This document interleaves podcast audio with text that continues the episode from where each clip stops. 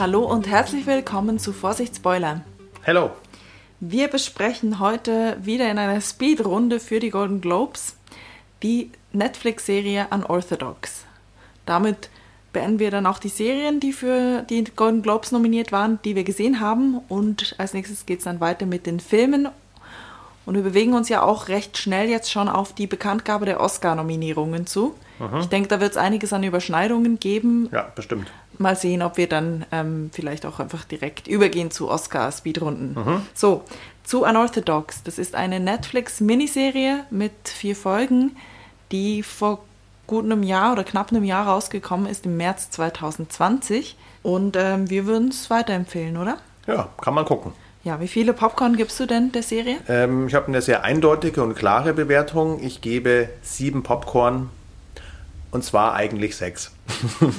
Aber es gibt nochmal ein extra Popcorn dafür, dass die Musik äh, eine Rolle spielt und dass auch am Ende Schuberts an die Musik gegeben wird. Da habe ich mich sehr gefreut. Äh, Was gibst du? Gebe auch sieben Popcorn. Das scheint bei mir ja so die Linie zu sein für etwas, was ich ganz unterhaltsam fand, aber jetzt weder im negativen noch im positiven Sinn etwas Herausragendes hatte. Hast du eine Triggerwarnung? Ja, hätte ich eine. Und zwar, ich finde, man muss ein bisschen aufpassen, weil diese Serie vermittelt ja so ein wenig den Eindruck, dass alle jüdischen orthodoxen Gruppierungen, so wie man sie da sieht in dieser Serie, dass die so ticken wie die. Also die sind ja wirklich super streng und dann äh, kommen sie auch hier und da so ein bisschen frauenfeindlich rüber. Und da muss man ganz klar sagen, das ist nicht repräsentativ, weil die, die wir hier sehen, das ist so eine wirklich so eine kleinere Gruppierung. Das sind diese sogenannten Satmara Chassiden. Wobei man dazu auch sagen muss, dass dieser Teil der Serie auf einem Buch basiert, auf einer Autobiografie von Deborah Feldman, die selber in dieser Community groß geworden ist und da eben ausgebrochen ist. Von dem her, da haben sie sich, glaube ich, schon sehr Mühe gegeben, diesen Teil auch repräsentativ für diese sehr Ja. kleine Community darzustellen. Ja. Oder zumindest halt, wie diese einzelne Frau das selbst erlebt hat, das da treu darzustellen. Aber selbstverständlich ist so eine kleine Gruppierung nicht stellvertretend für Genau. alle Menschen jüdischen Glaubens Ja. schon mal nur. Das war ja auch so die Kritik, die man gern mal gelesen hat. Genau. Ähm, Äh, hast du eine Triggerwarnung? ich habe weniger eine Triggerwarnung als eine generelle Warnung. Und die lautet, entscheidet euch nicht aufgrund von Unorthodox nach Berlin zu ziehen, weil da ein Berlin gezeigt wird, das so toll ausschaut. Ähm, so ist das wahre Leben in Berlin, glaube ich, für die wenigsten, Nee. wenn überhaupt für jemanden. Ja. Was ihr machen könnt aufgrund dieses Bildes, das da gezeigt wird, ist euch dazu entschließen, mal einen Wochenendtrip nach Berlin zu machen. Um was geht's eigentlich? Um was geht's? Ich will noch kurz erklären, wie wir unsere Folge heute strukturieren. Wir brechen unsere 5-Minuten-Regel schon mal ähm, und machen zweimal 5-Minuten-Blöcke. Jetzt komme ich kurz zur Handlung. Die Handlung dreht um eine junge Frau, die Esti Shapiro, Esther Shapiro, ähm, genannt Esti, die in dieser eben äh, Satmara-Community in Williamsburg in New York aufwächst, da verheiratet wird eigentlich. Also es ist ja. eine arrangierte Ehe mit einem Mann, den sie kaum kennt und dass er unglücklich ist. Sie spielt Klavier auch, was sie eigentlich nicht machen darf, und die haut dann ab nach Berlin, wo sie die Ja. Freiheit erlebt und sofort Ja. in der Clique landet Genau. und so weiter. da ins Paradies Berlin. Genau, Ja. und ich habe es ja schon angetönt, der Teil in Williamsburg basiert auf dieser Autobiografie, ist auch sehr gut recherchiert, wirkt Mhm. Genau. es zumindest so auf uns. Dafür äh, werden wir die ersten fünf Minuten verwenden, Mhm. also über diese Community und New York und so, diesen Teil zu reden. Der andere Teil spielt in Berlin, das ist quasi die Gegenwart, in der sich äh, die Hauptfigur fortbewegt, während New York immer in Flashbacks zu sehen ist. Da wenden wir die zweiten fünf Minuten und dann gibt es noch das Element, dass ihr Ehemann und sein Cousin ihr nach Berlin nachreisen, um sie zurückzuholen. Genau, da hat man diesen Verfolgungsaspekt. Genau. Das Ja. macht es dann auch natürlich noch spannender und schlägt so ein bisschen die Brücke der Community nach Ja. Berlin. Ja, also ich stelle mal die ersten fünf Minuten ein Los geht's über New York. mit den Chassiden. Genau. Ja. Was können wir dazu sagen? Eben, ich glaube, das macht so ein bisschen den Reiz auch aus von der Serie, weil das so eine Community zeigt, zu der man oder zu der wir ja jetzt eigentlich kaum einen Einblick haben normalerweise. Ja. Und es wirkt sehr exotisch und eben auch irgendwie faszinierend, da einen Ja. Einblick zu kriegen. Ob das jetzt wirklich exakt so stattfindet, äh, ob man das da so erlebt, wenn man drin ist, können wir natürlich schwer beurteilen. Es wirkt auf jeden Fall so, dass es sehr gut recherchiert ist und es regt auch dazu an, dass man selber dem dann ein bisschen nachgehen will oder nachrecherchiert oder den einen oder anderen Wikipedia-Artikel aufmacht. Genau. Ich fand es schon spannend und- und interessant zu sehen, dass man da an speziellen Feiertagen zum Beispiel die Küche komplett mit Alufolie einpackt, dass man bloß nicht das Wasser laufen lässt oder so. Äh, Oder dass die jungen Mädels eine Perücke tragen müssen. Ja, alle Frauen. Ja, alle Frauen. Alle verheirateten Ach so, Frauen, okay. ja. Und ich fand auch das Detail interessant, dass die äh, Jiddisch sprechen. Mhm. Und da gibt es auch immer so Brocken, die man als Deutscher auch versteht. Ähm, fand ich irgendwie auch ganz witzig. Und eben auch dieses, dieses Haare abscheren bei der Hochzeit oder kurz nach der Hochzeit ist sehr Hm. eindrücklich. Das war auch übrigens äh, eine der ersten Szenen, die sie gedreht haben. Also am Anfang die Szenen, wo sie lange Haare hat, noch bevor sie verheiratet wird, das sind ihre eigenen Haare. Und dann wurden die wirklich abgeschnitten. Und es muss offenbar recht am Anfang gefilmt worden sein. Da gibt es auch diese Szene, wo sie nackt so in ein Bad rein muss, um sich zu reinigen vor der Hochzeit. Das sei, glaube ich, der erste Drehtag gewesen. Also irgendwie auch noch krass, dass du gerade so die, ja, schon sehr vulnerablen Szenen gleich zum Anfang einer Produktion drehst. Ja. Ähm, ja, ich wollte dich noch fragen, Mhm. es ist vielleicht jetzt ein bisschen größerer Bogen. Ähm, also ich will jetzt nicht so weit gehen und sagen, das ist eine Sekte dort, weil ich bin da zu wenig, kenne mich da zu wenig aus, was jetzt die genauen Definitionsmerkmale Ja, sind für auch Sekte. gewagt, ja. Das, äh, Ja, aber ich würde schon sagen, auf mich wirkt es auf jeden Fall wie sektenartige Strukturen, Mhm. die wir da sehen.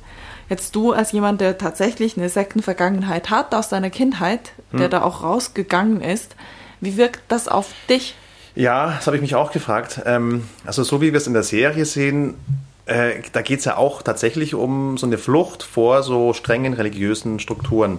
Und was wir ähm, bei Unorthodox sehen, die Gründe für die Flucht von dieser Esti, die sind mehr, eigentlich mehr so weltlich, also eher äußere Gründe, sehr nicht gerade jetzt religiöse Gründe, weil sie ja hauptsächlich, sie ist unzufrieden mit ihrem Ehemann, dann hat sie äh, Schmerz beim Sex und sie will gern Musik machen. Alles valide Gründe, Genau. dass man das, Das ist alles valide, lassen genau. will, ja. Aber was es eigentlich bedeutet, wenn man aufwächst in solchen Strukturen und da raus will, was das innerlich mit einem macht, dass du, das, das kommt da nicht rüber in der Serie, weil normalerweise hast du in so einem Prozess äh, lange Zeit mit inneren Widerständen zu tun, mit Zweifeln, mit Ängsten, was mit deiner Seele passiert und so. Was ist, wenn, was ist, wenn die, äh, diese religiöse Gruppe doch recht hat und so? Landet meine Seele dann in der Hölle? Und oft ist es auch aus sozialen Gründen nicht so leicht, da rauszukommen, weil du ja da eingebettet bist in diesem Umfeld und da hast du keine Leute, die dir helfen, normalerweise. Und sie hat ja immerhin genau. ihre Mutter und ihre Klavierlehrerin, Ja, die ja. da so ein Angelpunkt schon mal sind, die, Genau. Woran sie sich festhalten kann, um da rauszukommen. Ja. ja. das ist gut, wenn man sowas hat, ähm, aber so dieses ganze Thema des, der religiösen Flucht quasi, das ja ist nicht Aufgabe dieser Serie. Wäre interessant, aber das wäre eine andere Geschichte. Gut, wir haben 20 Sekunden noch, wollen wir Cool. sagen, die fünf Minuten sind um. Ja, die sind jetzt zur, um, genau. Zur religiösen Gemeinschaft. Dann auf Okay. nach Berlin. Auf nach Berlin. Da die fünf Minuten laufen, können wir natürlich das jetzt besser beurteilen, ob das realistisch dargestellt ist. Und vielleicht geht es ja der äh, chassidischen Gemeinschaft in New York so, dass wenn die diese Serie sehen würden, ähm, dass die sagen, unsere Gesellschaft ist total falsch dargestellt, da sind so viele Fehler drin, aber Berlin Ja. haben sie voll gut getroffen. Ja, und- Wissen wir nicht. Und wir sagen es genau umgekehrt. Wir sagen jetzt mal umgekehrt, weil für Ja. Berlin können wir es besser beurteilen. Ähm, genau, da haben wir ja so eine kleine Überblicksstruktur, was uns grundsätzlich mal stört und dann gehen wir für die restliche Zeit, die uns noch bleibt, auf Beispiele Ja. ein. ja, genau. Wir haben festgestellt, es gibt so ein paar Sachen, die sind einfach nicht realistisch dargestellt. Es geht schon los mit diesen, du hast es so schön genannt, Location Jumps. Wie bei, ähm, Bei Jesus wie liebt bei Jesus mich, da haben sie den gleichen Location Scout wahrscheinlich ja, gefragt. genau. Dann grundsätzlich das Leben in Berlin ist nicht realistisch. Mhm. Das Studentenleben in Berlin ist völlig an den Haaren herbeigezogen. Und ähm, man müsste auch mal echte Musikstudenten fragen, was die dazu sagen, wie da die das Musikstudentenleben in Berlin dargestellt ist. Da haben wir auch einiges dran auszusetzen. Okay, wollen wir anfangen beim Location Jumping? Genau. Sie kommt an und will zu ihrer Mutter zuerst und fährt da zum Haus ihrer Mutter. Das ist in der Nähe vom Neulendorfplatz. Genau. Man kann auch die Taxifahrt so weit verfolgen, dass das ungefähr passt. Das stimmt, mit genau. Ausnahmen, dass sie offenbar noch eine touristische Sightseeing-Tour Ja, ja. davor macht. Und dann, das ist beim Neulendorfplatz in Schöneberg, dann dreht sie sich um, weil die Mutter ist nicht zu Hause und läuft über den Gendarmenmarkt. Genau. Und dann geht sie über die Straße und ist plötzlich am Potsdamer Platz, wo dann auch das Musikinstitut ist. Und wenn man sich das auf der Karte anguckt, also speziell da dieser, dieser Weg von der Mutter über den Gendarmenmarkt zu diesem Café, wo sie dann sitzt, in diesem The Barn ist das übrigens, ein schönes Café. Kommt dreimal vor, Ähm, ja. Das ist ein Zickzack-Kurs, für den du eineinhalb bis zwei Stunden brauchst und wo du dann, glaube ich, auch ziemlich äh, fertig bist. Und bis du da ankommst, ist es wahrscheinlich dunkel. Ja, Ja. also nicht ganz nachvollziehbar. Ja. Sowieso eben generell zum Berliner Leben, man sieht sie nie mit den Öffis fahren. Und ich finde schon, das wäre eigentlich schon ikonisch, dass wenn du Berlin zeigen willst, logischerweise wird der Gendarmenmarkt und so gezeigt, um eben ein bisschen Berlin zu zeigen. Und das ist ja auch ganz schön, wenn man vielleicht ein bisschen Berlin-Nostalgie hat und da mal Plätze erkennt auch. Ja. Aber genauso repräsentativ, finde ich, wäre irgendwie der U-Bahnhof Alexanderplatz oder Ja, absolut. welcher auch immer. Oder einfach generell eine U-Bahn. Aber man sieht sie, glaube ich, nur oberflächlich an U-Bahn-Stationen vorbeilaufen. Ja. Die auch stillgelegt waren. Das ist die neue U-Bahn-Linie, die erst Ah, die kürzlich U5. eröffentlich Ja, genau. die ja ne- unter den Linden. Ja, da läuft sie durch. Ja, zu Fun empfehlen. Fact. Überhaupt ist so diese Berlin-Atmosphäre, die dargestellt wird, die hat schon eine starke Touri-Schlagseite, eben auch nicht realistisch. Berlin wirkt da in der Serie so, als würden alle lächeln, sind, alle sind immer gut drauf, alles, alle sind immer so wahnsinnig tolerant. Multikulti und tolerant, Multikulti ja. und die Menschen in Berlin liegen sich alle in den Armen und nehmen sich an der Hand.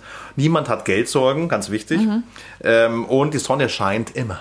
Ist immer toll. Ja. Und diese Studentengruppe, da, da begegnet sie es auch schon mal komisch, dass der erste Mensch, dem sie begegnet in Berlin, ist dann auch gleich ihr Love Interest und sie steigt auch gleich in seine Clique Studenten ein. Ja. Und diese Clique sind irgendwie sieben, sechs oder sieben Musikstudenten, die alle alles miteinander machen. Sie sind in der gleichen sind an der gleichen Hochschule, im gleichen Orchester, haben alle anscheinend den gleichen Stundenplan, obwohl sie Ja. unterschiedliche Instrumente spielen. sie verbringen ihre Freizeit miteinander, fahren zum Wannsee, gehen Ja. in, äh, in Clubs zusammen und sie wohnen alle im gleichen Studentenwohnheim, ja. Das offenbar ja voller Musikstudenten ist, aber man hört dann dort trotzdem nie jemanden proben. Äh, was auch unrealistisch ist für Studenten und ganz speziell für Esti, die hat ja eigentlich kein Geld, die hat da so ihre letzten Dollars zusammengekratzt, ist nach Berlin geflogen und die muss schon auf jeden Cent Jetzt ist die achten. Zeit um. Mach Ja. den Punkt zu Ende. Okay, ja. Äh, die muss auf jeden Cent achten, landet in Tegel mit dem Flugzeug und was macht sie? Erstmal fett in ein Taxi einsteigen und sich äh, Berlin, durch Berlin kutschieren lassen. Ähm, umgerechnet hat sie dann eigentlich schon mal ihr das Geld für eine ganze Woche ausgegeben. Ich wollte gerade sagen, als Tipp für alle, die noch nie in Berlin waren und nach Berlin kommen, Tegel ist mit einem Bus angeschlossen, aber Tegel gibt es ja gar nicht mehr. Ja. Aber auch Schöneberg, äh, Schönefeld ist Ja. der Flughafen. Äh, Da fährt die S-Bahn. Ja. Man muss kein Taxi nehmen vom Flughafen, um in die Stadt zu kommen. Wir haben doch noch zwei, drei witzige Fun Facts, die wir jetzt als Fazit noch. Ja, äh, ein Fazit. können. Ich, ich wurschtel es jetzt mal im Fazit unter. Ja. Ich finde, man merkt so einen gewissen amerikanischen Einfluss. Ähm, die Showrunnerin ist Amerikanerin, die da auch selber studiert hat Ja. an der Columbia University, Genau. jetzt aber in Berlin lebt. Und das mache ich fest an so zwei Sachen, die halt irgendwie einfach echt nicht so passen zum Berliner Leben oder Berliner Studentenleben. Zuerst, dass, es, dass alle im Studentenwohnheim leben. Alle Leute, die ich in Berlin kannte, die mit mir studiert haben, die im Studentenwohnheim gewohnt haben, haben das gemacht die ersten ein, zwei Semester, bis sie dann halt irgendwie eine WG gefunden haben. Und ich glaube, du wirst auch in ein Wohnheim zugeteilt und kannst das nicht frei wählen. Oder es gibt nicht von der Uni ein bestimmtes Wohnheim, wo dann alle Studenten von der gleichen Uni landen. Also das ist unrealistisch. Und das andere, was sehr amerikanisch, aber halt nicht berlinerisch ist, ist, dass diese Studenten offenbar ein Auto haben Ja. und mit dem Auto zum Wannsee fahren. Also einer fährt vor, alle steigen ein und dann fahren sie zusammen zum Wannsee. Muss man sich mal Ähm. vorstellen, die kommen aus der Orchesterprobe und haben plötzlich keine Instrumente mehr und dann fahren sie direkt zum Sandstrand, zum Wannsee, ja, wo sind Wo sind ihre Cellos, Geigen, äh, Bratschen und Hat jetzt und mit meinem Bässe? Amerikanismus Ja. nichts zu tun, aber ich auf aber jeden Fall ja. vom Potsdamer Platz zum Wannsee nimmst du die S1, die fährt Ja. da durch, die fährt da auch schneller hin wahrscheinlich ähm, und es ist einfach realistischer. Und du hast es ja gerade schon gesagt, äh, die Anna Winger, die Showrunnerin, die hat ja an der Columbia University studiert. Das ist eine der renommiertesten Unis weltweit, regelmäßig in den Top Ten weltweit. Ähm, und ich gehe mal davon aus, dass sie in, äh, wo in New York In New gelebt York, hat. ja. Und wer da studiert und so lebt, der hat, das unterstelle ich ihr einfach mal, der hat überhaupt keine Geldprobleme. Und deswegen glaube ich einfach mal, dass die deswegen gar nicht die normalen Sorgen und Nöte von Berliner Studenten kennt. Die haben offenbar alle ein Stipendium oder Ja. einfach reiche Eltern. Was ein bisschen schade ist, ist, es wirkt eben so, dass sie da echt eine gute Recherche betrieben haben für dieses jüdische Leben in New York, wo sie eben auch eine Autobiografie als Grundlage hatten, während dieser Teil in Berlin dann eben echt klischeehaft, kitschig ins Fiktionale geht, weil das ist auch fiktional. Und da erstaunt es mich, dass sie offenbar keinen Studenten oder einfach Menschen in Berlin gefunden haben, den sie befragen konnten. Ja. Mal auf einen Café im Barn einladen und, Ja, und einfach mal sagen, wie ist das so? Wie ist es so, genau. Ja. ja, und dadurch fällt diese Serie in zwei Teile. So dieser New York-Teil, der jüdische Teil, der würde ich sagen, dem würden wir acht Punkte auf alle Fälle geben. Und dann der Berlin-Teil so, ja, weiß nicht. Ich vier. finde es ganz unterhaltsam und Ja. es soll ja auch wahrscheinlich wirklich diesen Kontrast auch unterstreichen, Ja. wie hedonistisch und freiheitsliebend und tolerant daneben Berlin so, sein soll gegenüber diesen engen Strukturen in dieser Community in New York. Ja. Es ist halt einfach nicht unbedingt realistisch fürs Leben in Berlin. Gerade auch das ganze Thema Antisemitismus in Berlin oder antisemitische Übergriffe in Berlin, die es ja durchaus auch gibt, wird absolut gar nicht thematisiert. Überhaupt nicht. Man hat so ein bisschen den Eindruck, als wäre Berlin jetzt äh, so das Paradies für alle Menschen mit jüdischem Glauben. Ja, oder alle Menschen generell, weil Ja. eben es ist ja Multikulti. Ja, ja. Ja, gut. naja, äh, als Ein Abschluss. kleiner Fun Fact, stimmt. Ja, Fun Äh, Fact am Schluss. Mein Fun Fact bezieht sich auf den Cast, nämlich spielt mit äh, Delia Meyer. Wem das jetzt nichts sagt, ähm, vielleicht habt ihr mal einen Luzerner Tatort gesehen. Da ist sie die Kommissarin. Die spielt die Schwiegermutter von Esti. Mhm. Und redet auch nur Jiddisch, glaube ich. Doch, Jiddisch ist es. Ja. Und mein Fun Fact wäre so eine kleine Szene, da sitzt die Esti mit dem Leiter dieses Musikinstituts im Barn, lässt sich da einladen zu einem leckeren Frühstück mit belegten Croissant, äh, Kaffee und frisch gepressten O-Saft. Und das muss man sich mal überlegen, äh, die Esti ist so aufgewachsen, dass sie auf keinen Fall Schweinefleisch essen darf. Und es ist auch offenbar, wie man dann später sieht, eine sehr, sehr wichtige Ernährungsregel für sie selbst. Dann bekommt sie also ein belegtes äh, ja, Croissant vorgelegt und das im Schweinefleischland Deutschland. und was macht man? Sie beißt erstmal einfach blind rein. Und danach erst fragt sie, was ist da eigentlich drin? Und als Antwort bekommt sie dann, "Ah, that's ham. What else? Dann rennt sie raus und kotzt an den Ja, Baum. ja. Mich stört an der Szene mehr, dass der Typ ihr einfach ein Frühstück bestellt und sie nicht fragt, was sie haben will.